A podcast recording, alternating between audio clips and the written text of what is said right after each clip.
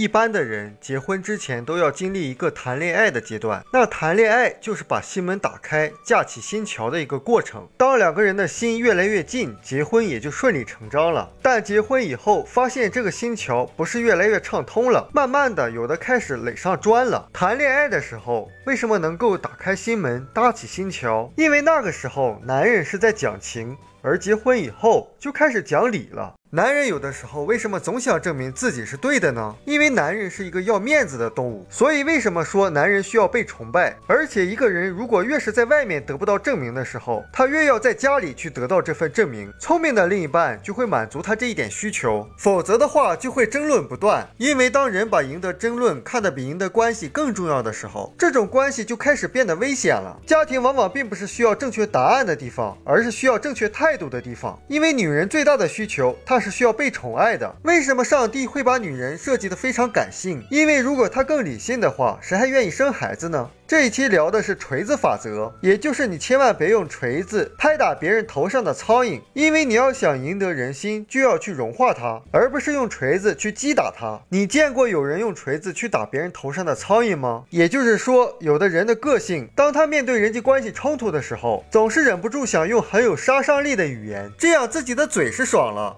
但是关系会出现问题。当在面对这类情况的时候，我们要努力用四个原则来缓和。第一个叫全景。也就是你要看到全部的画面以后再反应。有一个中年人，他进了饭店，然后到服务台问服务员有什么东西能治打嗝吗？服务员二话不说，弯腰从吧台底下捡起一块湿漉漉的破抹布，往中年人脸上抽了几下。中年人大惊，说：“你干什么？你？”服务员面露得意的微笑说：“你不不打嗝了吗？这叫突然袭击法。”那个中年人嚷到：“我从来就不打嗝，是我老婆打嗝。她现在外面的车里，很多人是不是都有这种情况？”就是问题还没弄明白，就骤然下结论，甚至别人的话没说完，自己接着把别人下面的意思去说出来。所以我们要训练自己养成习惯，避免在别人问完问题以前，就迫不及待的用答案来敲打他们。别人在分享他的观点的时候，我们要努力倾听。然后问问题，再倾听，然后问更多的问题，然后再倾听，最后回应。第二个关于正确回应的词叫时机，时机就是在正确的时候做了正确的事。著名的主持人和作家多罗西说，真正的谈话艺术不仅仅是在正确的时候说正确的话，还要在受蛊惑的时候不说错话。第三个关键词是语气，有的时候我们和别人交流的时候，发现会引起人们的不满。你说我也没说错什么呀，你说的话可能没问题。但是态度可能会有问题，因为通常人们回应我们的是态度和行为，而不是我们说的话本身。很多鸡毛蒜皮的冲突，都是因为人们使用了不恰当的语气和音调。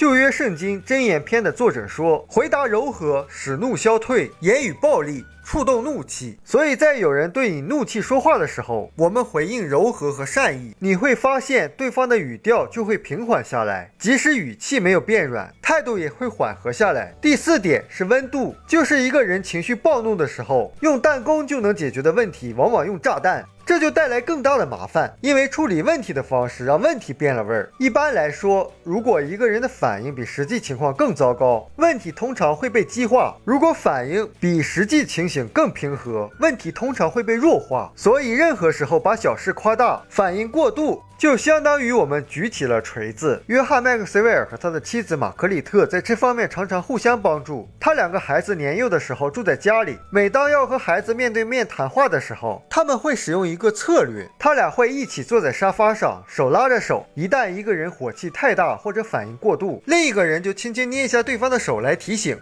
多年来，这种恰当温和的方法，常使他们避免用语言敲打孩子。不过，他们的手常被捏得淤青疼痛。我们书友会希望用十五年时间，带动一亿人读书，改变思维，思考致富，和一千个家庭共同实现财务自由。快来加入我们吧！